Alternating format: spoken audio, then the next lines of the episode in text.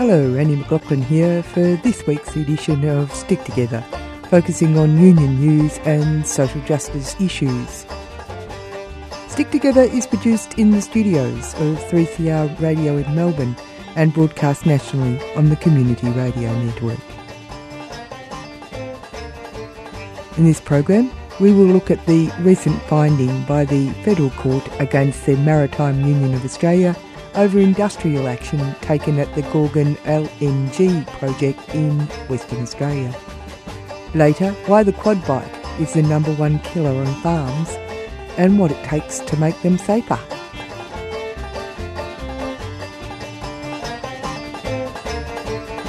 But first, some news and updates. The CUB dispute is into its seventh week. Some background 55 skilled workers were sacked by CUB, owned by SABMiller, at its Abbotsford facility in Melbourne and told they could reapply for their jobs with a 65% pay cut and on individual contracts. The ETU and AMWU members have been picketing the factory in Southampton Crescent, Abbotsford, Melbourne from 6am to 6pm daily. Recently, the Herald Sun refused to run an ETU ad with a crushed beer can with the slogan CUB trashing Australian jobs. So don't believe that it's all about money. The workers are asking people to think twice about buying key CUB products, including VB, Foster's, Carlton Draft, and Peroni, and also things like pale ale and fat yak. You might even want to throw in the Herald Sun to the list. There is an action at Southampton Crescent on Thursday, the 28th of July at 12 noon if you're in town. The union at the SABMiller Sony Sonipat brewery in the state of Haryana, India, has been organising mass protest actions in response to the harassment and intimidation of trade union leaders and members, and management's refusal to respect collective bargaining rights. The attack on rights at SABMiller India follows the company's union busting its SABMiller owned Carlton United Breweries in Australia, ahead of the impending merger between AB InBev and SABMiller, which would create the world's largest transnational brewing company. 700 National Union of Workers at the Coles owned Giant Polar Fresh warehouse in Melbourne have voted to go on indefinite strike starting Wednesday, the 27th of July. The workers work around the clock in chiller rooms to keep Coles supermarkets in Victoria supplied with fresh produce and chilled goods. As well as improvements to breaks, allowances, and training, the workers are demanding an immediate increase in the base rate of pay and strict controls on labour hire and casual employment to increase job security. They also want a two year agreement that will enable the workers to take legal industrial action alongside other workers in the Coles distribution network in the future. There's just news in that the ACCC, with the assistance of the Federal Police, raided the Canberra offices of the CFMEU on Tuesday, the 26th of July, based apparently on different evidence out of the Royal Commission into Unions than the evidence used in the first raid. This second raid on the office has been greeted with bemusement by the CFMEU, since, as an official said, we have nothing to hide.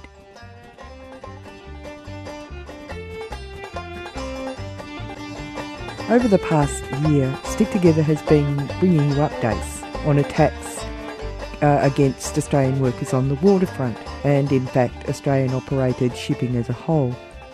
The removal of Australian crews on supply ships in Australian waters and replacing them with foreign crews under flags of convenience ships placing them outside Australian industrial law, ships like the MV Portland. The whole process is against the principles of international cabotage laws and only possible because of the expansion of laws allowing one off use of non Australian ships when Australian ships and crews are unavailable. Why would the federal government be party to the loss of Australian jobs, you might ask? A decision in the federal court against the MUA last week is a great place to see all the levels of power, money, and influence as they come to a head against Australian workers. The Maritime Union of Australia is facing a $10 million damages claim after the federal court found the union used safety as a pretext for unlawful industrial action that affected Chevron's Gorgon LNG project. This is not to say that the decision by the federal court wasn't in adherence to the Australian law. Remember, if a union is to take lawful industrial action under current Australian law, it must be during EBA negotiation periods or if a health and safety issue is at stake. The MUA safety concerns and stoppages coincided with the employment of foreign seamen on supply ships by Chevron, and the federal court was asked to decide if it was a legitimate reason. The promise was that the vast Gorgon gas project would deliver a tax bonanza for Australia, with billions for hospitals and schools. Now there are fears that there could be very little revenue thanks to a controversial scheme devised by the US resources giant Chevron. Chevron's latest accounts show that it's added $7 billion to a loan facility. Chevron, the multinational American company, the modern reincarnation of Standard Oil, with subsidiaries such as Caltex, is the prime mover of the Gorgon LNG project in Western Australia. Like all massive resources exploitation projects, the citizens of a country are promised jobs and tax dollars. Clearly, the tax dollars are in doubt, and the jobs also seem to be going down the toilet, with Chevron bringing foreign crewed supply ships. In a recent interview with former MUA official Kevin Bracken, Kevin Healy from 3CR City Limits program was able to get some background to the dispute. The background to this story in Western Australia, where the uh, on the um, Barrow Island Gorgon project by Chevron, uh, the union took action about bringing foreign crews on and getting rid of union labour, uh, and has been told by a court that the action they took around health was was unprotected action, and they can now be sued for about ten million by the company. This is this is, um, I guess, the back. The problem we face with unions today is that really they can't do anything anymore, can they? Since the Reith legislation and the work choices, etc., there's there's very little unions can do industrially that can be deemed legal. Well, they've kept yeah narrowing the um, narrowing the definition of industrial action, and um, it was a, it was a health and safety issue uh, that held up that ship that was um, being serviced. But the um, yeah, they've found out that they've judged it to be um, industrial action. So I think originally the, um, Chevron was wanted to sue the union for twenty eight million dollars. So it's down to twenty, down to ten million dollars oh, now. But the whole the, the, the bringing that foreign ship onto the, that job was totally unnecessary, and it was only done to tie up and tie us up legally. There was two Australian ships already on that job that weren't working to full capacity when they brought the, the uh, foreign crewed ship onto that project. Mm. And, uh, or and one, One of the um, emails, because unfortunately, perhaps you should stop using emails. Anyone should be, because they keep bringing them up in court in these cases. But one of the emails was from a, an organiser that said, We have a number of safety issues that must be fixed, must being in capitals, rectified or looked into before we can start work. He later listed 12 safety issues, including an alleged inability to inspect ramps, a potential head injury hazard, and a lack of a safety rail on a ladder. But, the, but his honour ruled that was that, that was somehow broke unprotected action. Just saying that. Yeah, well, it's it's yeah, not only here, I suppose, even in um, at East Bogger Patrick's here, because the um the the box rate turned down. The judge ruled that was in uh, the last EBA we did there, but that was in unprotected industrial action too. So the the uh, definition of industrial action is getting narrower and narrower all the time. So and it's just you know this has been a long term um, thing over the last 30 years that they've been, you know, lessening all the things that unions could do that, you know, res- ended up in a, a, positive result for them has been turned to be illegal now, mm.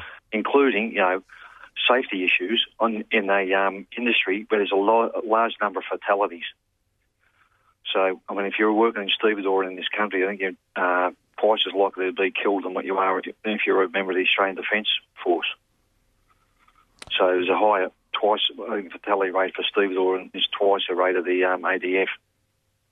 And yet, it was the, what the ruling really says is it's legal to sack union labour and bring in foreign crews. And when we say foreign crews, we're not being racist here, but we're bringing in crews that obviously are getting very little, very low wages, um, which is what it's all about. That's legal, but it's illegal to take action against that. Essentially, that's what the court's saying, isn't it? That's right, and it's what they're doing is, you know, there's a high court case going now, and if um, if, we lose this case, we'll probably lose um, all the all the uh, our own presence in our own offshore oil and gas industry.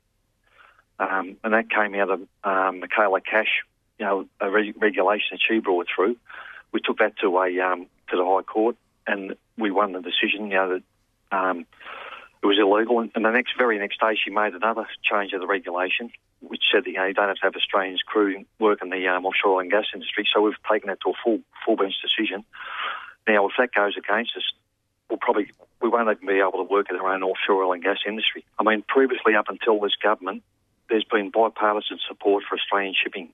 And the reason is, if you have a look at the map, you know, we're an island nation, and every time we've been, um, we've had to start up our own shipping fleet was through war, because no one else had, all the shipping lines were sticking, you know, were um, up in the rates all the time. And there's the Commonwealth shipping line, you know, and later what became, you know, the Australian National line. So in the last major um, pipeline project in Australia was the um, INPEX project.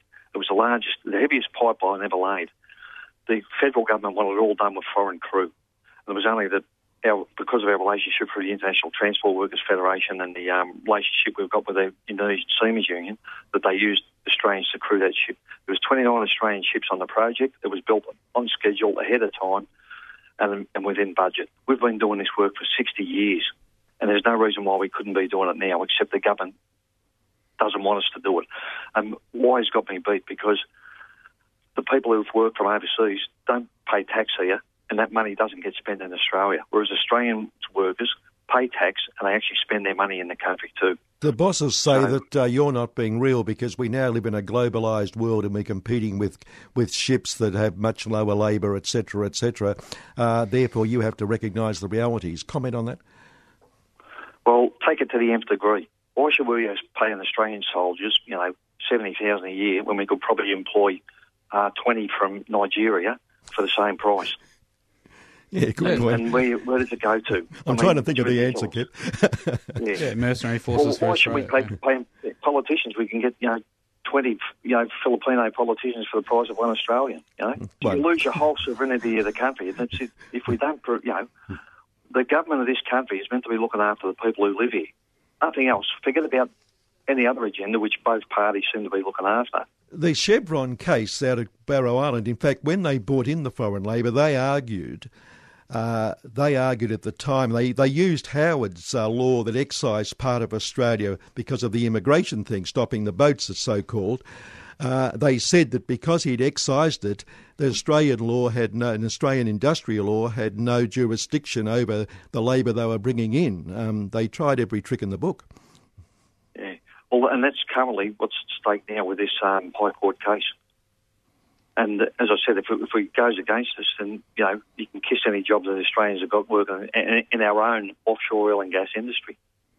Well, unfortunately, we've been signed up to all these free trade agreements, which stop us protecting, you know, our own industries. You know, look at the government procurement. In any building project, you know, over five million dollars is included in the in the Trans-Pacific Partnership Agreement. It's been signed off by the trade minister, but has been signed off. Uh, it's got to be voted through Parliament, the implementing legislation. But that's just a corporate takeover of our public service, of our health system, of our education system. You know, every every government department will be they'll break every little bit up into a little contract, and that'll be open up for any of these you know twelve countries in there. You know, we've we've opened up in the labour clauses more. You know, the, uh, Australia's allowed more labour to come in than any other country that's in the TPP has allowed. You know, and there's only one reason why they want to do it. It's because they want to drive the Australian wages and living conditions down. You're going to have the working poor, yeah. exactly. Yeah. You know, Well, we don't need to be like that. We've got a rich country, you know, and people want to work. It's the government that's actually stopping people from working in this country. You know, this is what we need to do. We need to develop our own country, and we need to be making you know, meaningful jobs, you know, and things that will benefit us. What's happened, but both parties are following a neoliberal model. Instead of saying what sort of country do we want and what do we have to do to get it there, that neoliberal idea that government's got to get out the market. Of course, it when they get out the market, the people will manipulate the market to suit themselves, and that's what's happening. Mm. And, and that's what the government should be doing. They should be saying, what sort of country do we want, and what do we have to do to get there? Indeed, Kevin. And in this specific case uh, on, of Western Australia, at the time this happened, we're going back to it, um, Albanese was actually the Minister for Transport. It was a Labor government, and the union begged him to withdraw the permit for the for the non-union Labor ship, and he refused to do it. So um, that's an example of what Labor doesn't do, I guess. That's right, and just the, the issue with uh, the uh, single voyage permits is just you know open the country up to to um, the Navigation Act says that if there's an Australian ship available, then that's got's got to be used. But even with the um, Portland, which we they just got rid of, you know, um, this year, there's um, you know they've said that they can do it even though there's an Australian ship with Australian man working perfectly safely, they've got rid of that ship and they're replacing it with you know ships that have you know blatantly um, mm. bribed officials in other countries, in Nigeria and um, Argentina. You know, we come up the international transport workers come up with the, the paperwork showing that they've done it. You know, the, the crews hadn't been paid, you know, in six months. And the government says, well, it's fine, you can do that. What can unions do to overcome this problem that their hands are tied behind their backs? We need, you know, unions to be properly organised and we need to be, you know, people put them in the, everyone's got to be in the picture about what's actually going on. These little disputes all around the place aren't one separate separate dispute everywhere. This is part of what, a long-term plan which has been going on all the time. And the quicker people get their head around it, you know, the, the quicker that, you know, we can start doing something about it they're trying to make us back into the old masters and servants, you know. Yeah. So we've got to. There's no reason why we should do. We need to, you know, talk and organise with each other about it. Right, I'll just say this too before we finish up. Gorgon, that's a sixty billion dollar project, the Gorgon project. Chevron hasn't paid one cent in tax, and they don't pay one cent in tax mm. until they've made the first fifteen billion dollar profit. No, and it's an and it's so, a potential. You know, when I go on about these Panama Papers and that, you know, these these corporations are right in it, and the shipping industry is right in it as well too try and find who owns ships, and it's a very complex thing, and who the beneficial owners are. Mm-hmm. You know, yep. it's all this smokescreen of corporate, you know, shonkiness that hides us from the real thing. Yet, you know, if his trade unionist does one steps one foot out of place, mate, they come down on him like a ton of bricks. You're listening to Stick Together, workers' stories and union news.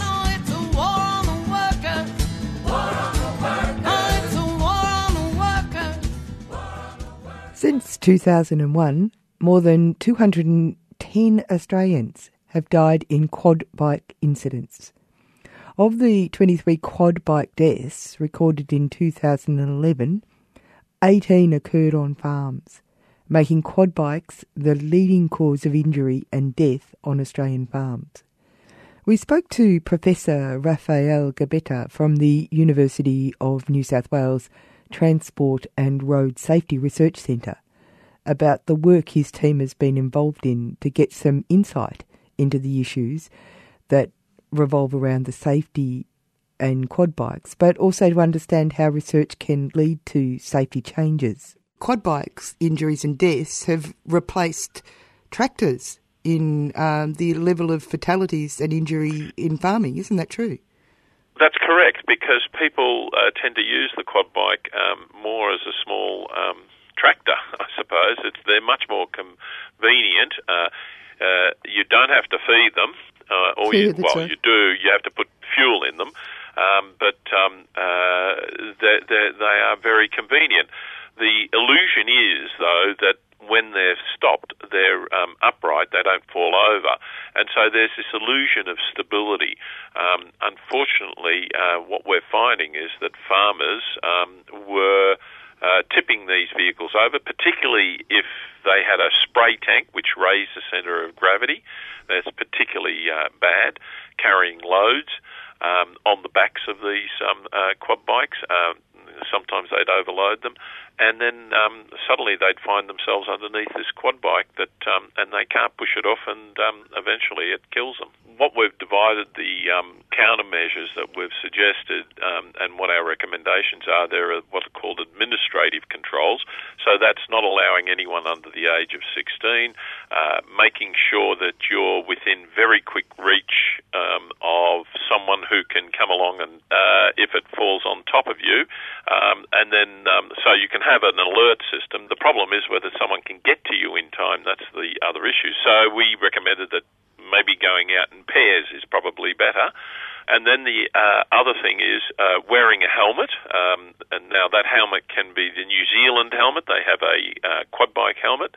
Um, we we we think that that half hat that they use um, is probably okay.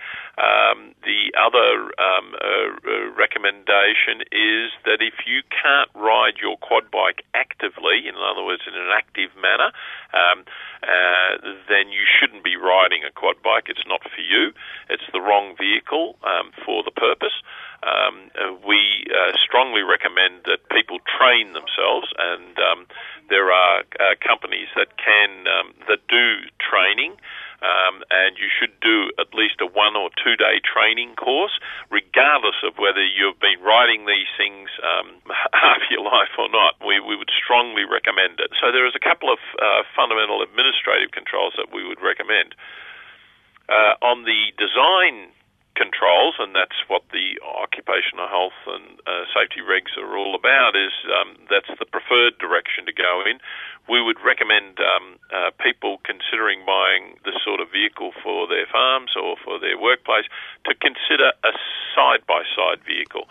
The side-by-side vehicles have seat belts, a proper ROPS rollover protective structure um, and can carry much larger loads. Um, some of them can carry up to half a ton. The critical issue here is that you must wear a seatbelt. The seatbelts need to be three-point seatbelts. It would be good if the unit also has an alarm system that warns you to wear the seatbelt, like you have in your car, and you should be wearing that seatbelt all the time. The problem is some farmers that have uh, side-by-side vehicles don't wear their seatbelts when they're out on the farm because they think they don't have to. It's not about um, legislation, whether you have to or not. It's about safety. The problem is if you don't wear the seatbelt, you get thrown out and you could be crushed by the ROPS. But but the thing is, isn't it, that this is where uh, people have said, oh, you know, it's just red tape and uh, you're interfering with our freedom and all that sort of stuff. And this is one of the mm-hmm. bedrocks for the whole issue of health and safety, isn't it? Where applying intelligence is supposed to be an inhibitor of freedom. We've seen too many deaths as a result of uh, people being blasé about the quad bike and um, the use of it, and they think it will never happen to them. And in fact, um, there is the classic case of the barrister, um, Ross Ray, who um, uh, was defending against uh, putting any sort of rollover protective structure on these vehicles in the classic coronial inquest by uh, Graeme Johnstone a number of years ago in Victoria. Now, this uh, barrister actually um, was the lead counsel for all of the different barristers representing the different manufacturers. Well, uh, he's just recently died as a result of a rollover of a quad bike, and uh, I haven't seen the details of that case, but the issue here is that these vehicles can kill you when you least expect it we did all those tests. So we, we also did uh, uh, dynamic handling tests. What we found in the dynamic handling test was that the vehicles oversteer, so they are prone to exacerbating the instability of these vehicles. Mm. So they will, as you steer, you you put a steering input, and then it will steer even harder as a result of that.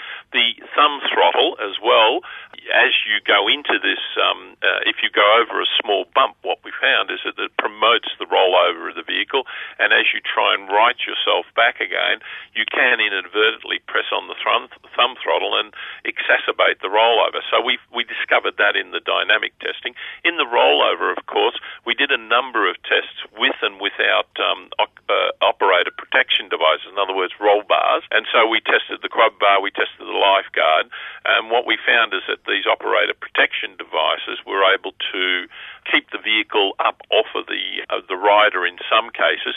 However, in other cases, we found that the quad bar uh, could cause an injury. So most of the tests that we did showed that there was a definite benefit of having a quad bar, but it's not a panacea. Now, what we're doing now is we're surveying people. So we want to survey those who have a, operator protection device and those who don't have an operator protection device, who have suffered a uh, rollover in other words, been involved in a rollover, particularly those who don't have an OPD, and um, how did they survive it? What injuries did they get? And also those with an OPD, how did they survive it? Did they feel that the quad bar led to their injuries, or did it save them from their injuries? Uh, we need to find that information out so that we can then do some. Well, we're going to do a statistical analysis of that data and then work out if, uh, firstly, whether whether these OPDs are injurious to um, to riders, which we suspect there is. The odd one or two cases that we've heard about, but in general, we're finding that they are beneficial. The other one is whether they're efficacious in reducing serious injuries to the rider. And we need to do that statistically. We need to do a statistical analysis. So we need about 650 odd survey responses from people that have been involved. So far, we've got about 200. Uh, we're keen to get more. So uh, we need to find out as much as we can from uh, from from people that are in the workplace that have used quad bikes, have been involved in a rollover to fill out our survey. It takes about 15 to 20 minutes. How do they get to that survey? All they need to do is type in uppercase letters um, the words TARS, which represents Transport and Road Safety, TARS, uh, and then space UNSW for University of New South Wales. So it's TARS space UNSW. It'll take you straight to our website, and there you'll see the link to the survey. That's it for Stick Together today. Thanks to you for listening. Thanks to Kevin Healy and Kevin Bracken and Professor Raphael Grzebieta. Stick Together is produced at 3CR Studios in Melbourne and broadcast nationally on the Community Radio Network. The podcast is available at the 3cr.org.au website and you can contact the producers of the show at sticktogether3cr at gmail.com. My name's Annie McLaughlin. Catch you next time.